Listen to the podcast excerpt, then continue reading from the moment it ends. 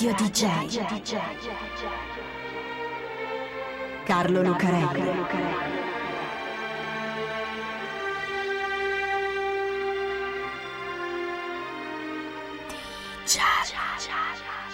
Carlo Lucarelli presenta Di Giallo, il radiodramma di Radio D J.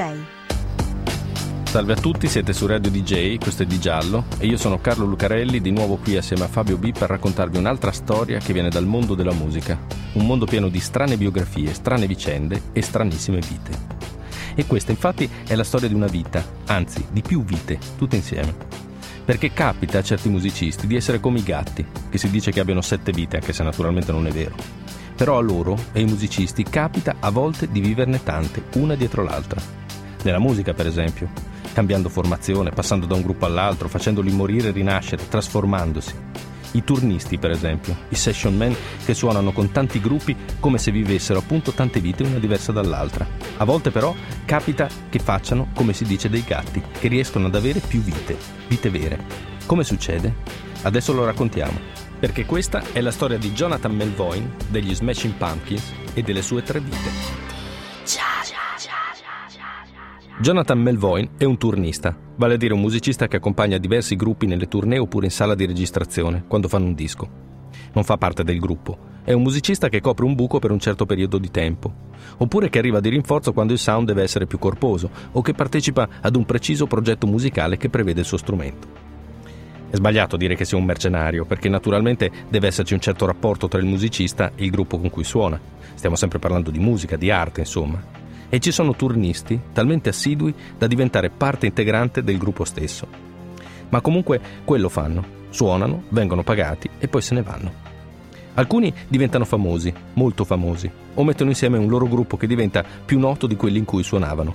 Eric Clapton, per esempio, Jimmy Page e Steve Beck che poi faranno il Led Zeppelin, Mick Jones che farà i Clash e tanti altri. Bene, Jonathan Melvoin è un turnista e si può dire che lo sia fino dalla nascita. Viene da una famiglia di musicisti. Suo padre Mike è un pianista di jazz, che a sua volta fa il session man con molti gruppi, come spesso succede nel jazz. Il signor Mike insegna il senso della musica a tutta la famiglia, perché ha tre figli, tutti e tre musicisti. Anzi, di più, il signor Mike insegna il senso del turnista ai figli musicisti, perché è più o meno quello che diventano. Ci sono Wendy e Susanna, che sono gemelle e suonano tutte e due. Wendy assieme a Lisa Coleman, in un duo che si chiama Wendy and Lisa, e poi insieme a Susanna nei Revolution, il gruppo che accompagna Prince.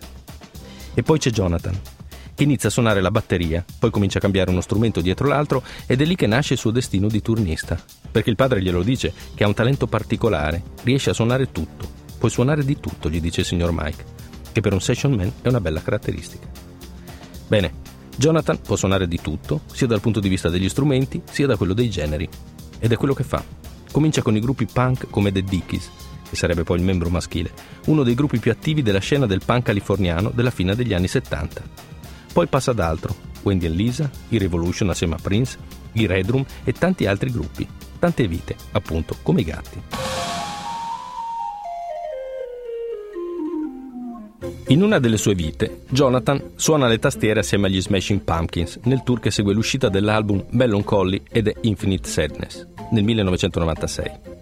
Gli Smashing Pumpkins sono uno dei gruppi più noti della scena del rock alternativo dei primi anni novanta, emersi definitivamente dopo il loro secondo album, Siamese Dream, nel millenovecentonovantatré.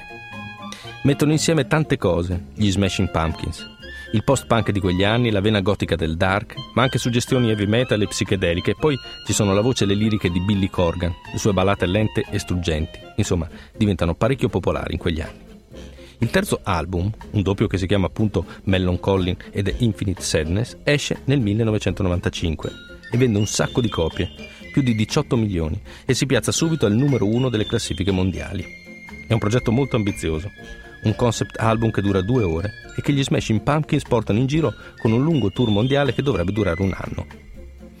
Gli Smashing Pumpkins in quel periodo sono quattro: Billy Corgan e James Iha, che hanno fondato il gruppo a Chicago anni prima, una bassista dal nome quasi impronunciabile che si chiama Darcy Wretzky e un batterista che si chiama Jimmy Chamberlin. Non bastano. Ci vuole di più per la tournée. Ci vuole anche un tastierista ed ecco che arriva Jonathan Melvoin, il turnista perfetto. Jonathan è perfetto per il gruppo, Lo si vede nel video di Zero, uno dei tanti singoli tratti dall'album. Gli Smashing Pumpkins suonano nel salone di una villa di stile rinascimentale, davanti ad un gruppo di strani personaggi dall'aria molto decadente. Sono tutti vestiti di nero e Corgan ha i capelli tagliati a zero. La macchina da presa, diretta dalla ragazza di Corgan, riprende i musicisti, li alterna con le maschere dei personaggi, tutti molto eccessivi e molto allucinati. E poi ecco che all'improvviso arriva lui, Jonathan, vestito di chiaro, i capelli sparati e un sorriso ironico che lo fa somigliare ad un Sid Vicious un po' più in carne. Suona uno stacco di pianoforte sul finale del video, con le mani aperte, contorcendosi sulla tastiera. Eccola lì, l'ultima vita musicale di Jonathan Melvoin. Il radiodramma di Radio D J. Di vite vere, invece, di vite fisiche, Jonathan ne vive tre, tutte in coincidenza con la sua partecipazione agli Smashing Pumpkins e soprattutto con la sua amicizia con Jimmy Chamberlin, il batterista del gruppo. Anche Jimmy è figlio d'arte. Suo padre e suo fratello sono musicisti jazz e anche lui comincia col jazz. Poi un giorno incontra Corgan, che vuole sostituire la batteria elettronica degli Smashing Pumpkins con un batterista vero. Siamo alla fine degli anni Ottanta e certe cose non si usano più. C'è un amico in comune che gli presenta questo Jimmy, che suona in diversi gruppi e quando non suona fa il falegname. Il contatto funziona e così Jimmy entra a far parte del gruppo. Le cose vanno bene fino agli inizi degli anni novanta, quando gli altri si accorgono che a volte Jimmy sparisce per un po', nessuno sa dove è finito, e poi eccolo che torna come se non fosse successo niente. È un comportamento strano che conferma i sospetti che gli altri hanno su di lui. Jimmy infatti è diventato un tossicodipendente, si fa di eroina e si fa molto, e così ogni tanto deve sparire perché sta male o perché deve disintossicarsi. Agli altri questo atteggiamento non piace, ma c'è qualcuno che invece lo segue, un turnista col quale Jimmy è legato molto e che si chiama Jonathan Melvoin. Melvoin è un bravo ragazzo. A Corgan l'ha raccomandato Chris Connelly dei Revolting Cocks. Gli ha detto che è un tipo a posto, che non gli darà fastidi. Bravo, scrupoloso, adattabile, il turnista perfetto. E infatti è così che lo chiamavano i Dickies. mister Perfection, mister Perfezione. Melvoin beve solo acqua, non mangia le cose fritte. È un salutista e se ne intende anche, perché ha un diploma da infermiere. Anche Corgan è contento, glielo dice. Sono proprio contento che tu sia qui con noi. Un tipo così a posto, così perfetto. A guastarlo evidentemente Jimmy, e fa in fretta perché il tour degli Smashing Pumpkins inizia nel dicembre del millenovecentonovantacinque, poco dopo l'uscita del disco, ma già qualche mese dopo ecco che girano queste voci che anche Jonathan faccia uso di droga. Corgan glielo chiede direttamente ma lui nega. Droga? Lui? Il turnista perfetto, mister Perfezione? Ma neanche per sogno. Tra l'altro questa cosa di suonare con un gruppo all'apice del successo, come gli Smashing Pumpkins, è un'ottima occasione per uno come Jonathan e non vuole certo rovinarsela facendo sciocchezze. Ma non è vero, perché in febbraio Jonathan perde la prima delle sue tre vite e proprio per la droga. Succede a Bangkok, una delle tante date del tour che ha portato gli Smashing Pumpkins fino in Thailandia, alla fine di febbraio. Jimmy e Jonathan hanno un overdose mentre sono in albergo. Jonathan se la cava subito, mentre Jimmy sta parecchio male, ma alla fine si riprendono. Non vanno neanche in ospedale. Gli altri del gruppo lo sanno, ma lasciano correre. Chiamare un'ambulanza in Thailandia, un interprete, l'ospedale, lasciamo stare. I ragazzi stanno bene, facciamo finta di niente, che non si ripeta più. Altrimenti, dice Corgan a Jonathan, ti licenzio. Jonathan chiama sua sorella Wendy a casa e le dice che ha avuto un problema. Ha voluto provare una cosa che si è rivelata troppo pesante, ma adesso va bene. È stato solo un incidente, non si ripeterà più. Ma non è così. La sua seconda vita, Jonathan, la perde qualche mese dopo, in maggio, e va un pochino peggio. Sono a Lisbona, in Portogallo, perché il tour sta piegando verso l'Europa. Una sera il personale dell'albergo li trova tutti e due in strada, davanti alla porta dell'hotel, stesi per terra. Sembra che stiano dormendo, ma non rispondono, per cui quelli dell'albergo capiscono subito cosa sta succedendo e chiamano un'ambulanza. Jimmy e Jonathan finiscono in ospedale per overdose e questa volta non si riprendono da soli. Questa volta i medici devono fargli un'iniezione di adrenalina nel cuore. Come nel film Pulp Fiction, dice Billy Corgan, che si arrabbia.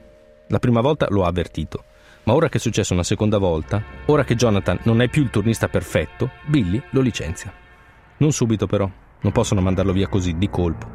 Finiscono il tour europeo e poi, tornati a casa, Jonathan se ne va. Fine della sua vita musicale con gli Smashing Pumpkins. E non solo con quella, perché pochi giorni dopo Jonathan si brucia anche l'ultima delle sue vite terrene. Deve esserci qualcosa di particolarmente maledetto per gli Smashing Pumpkins in quell'estate del millenovecentonovantasei. Il dodici maggio, in Irlanda, avevano tenuto un concerto al Point Theatre di Dublino. settemila persone accalcate sotto il palco che si spingono e si sbattono in una versione più moderna di quello che una volta si chiamava Pogo e che allora si chiama Mosh Pit. Solo che quella sera i fan degli Smashing Pumpkins si sbattono un po' troppo. Corgan lo vede dal palco e lo dice: se non la smettete, smettiamo di suonare. Ma ormai è troppo tardi. I ragazzi sotto al palco continuano finché quelli del servizio di sicurezza non arrivano di corsa e da sotto a quella massa di gente tirano fuori una ragazza che è stata così schiacciata che non respira più e dopo un paio di giorni muore. Il tour si sposta negli Stati Uniti. Jonathan non dovrebbe più essere con gli Smashing Pumpkins, è stato licenziato, ma Corgan decide di dargli un'altra possibilità. Quel tipo gli piace, come musicista e come persona, per cui proviamoci ancora.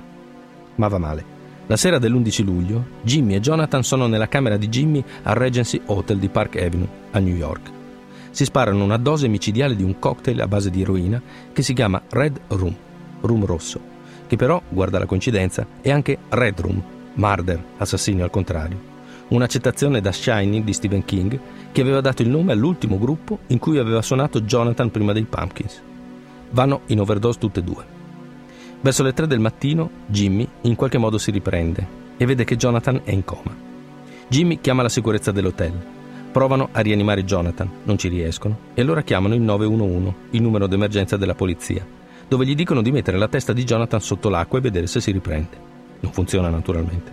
E quando arriva l'ambulanza i medici possono solo constatare che Jonathan ha perso anche l'ultima delle sue vite. Corgan sta in un altro hotel, il Four Seasons di Manhattan. Lo chiama il manager che gli lascia un messaggio molto secco ma preciso. Jimmy overdosed, Jonathan dead. Jimmy è in overdose, Jonathan è morto. E così, alla vigilia del più importante concerto del tour, la band si ritrova con il tastierista in obitorio e il batterista in galera e poi tutti quanti al dipartimento di polizia per essere interrogati. La morte di Jonathan lascia alcuni dubbi, soprattutto alla famiglia. Non tanto per quello che è successo, che è chiaro, ma riguardo al fatto che potesse essere evitato. Forse, dice Wendy, se i Pumpkins gli avessero raccontato di quelle due prime overdose, ma forse non sarebbe cambiato niente. Come dice la stessa Wendy, Jonathan non era un bambino di due anni, ne aveva trentaquattro e sapeva quello che faceva, con tutte le sue vite, sia come musicista che come uomo. Radio D J Carlo Lucarelli D J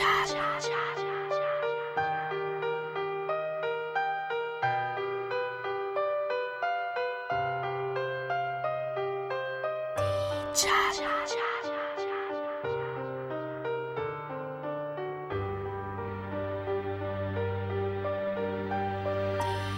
cha cha cha cha cha.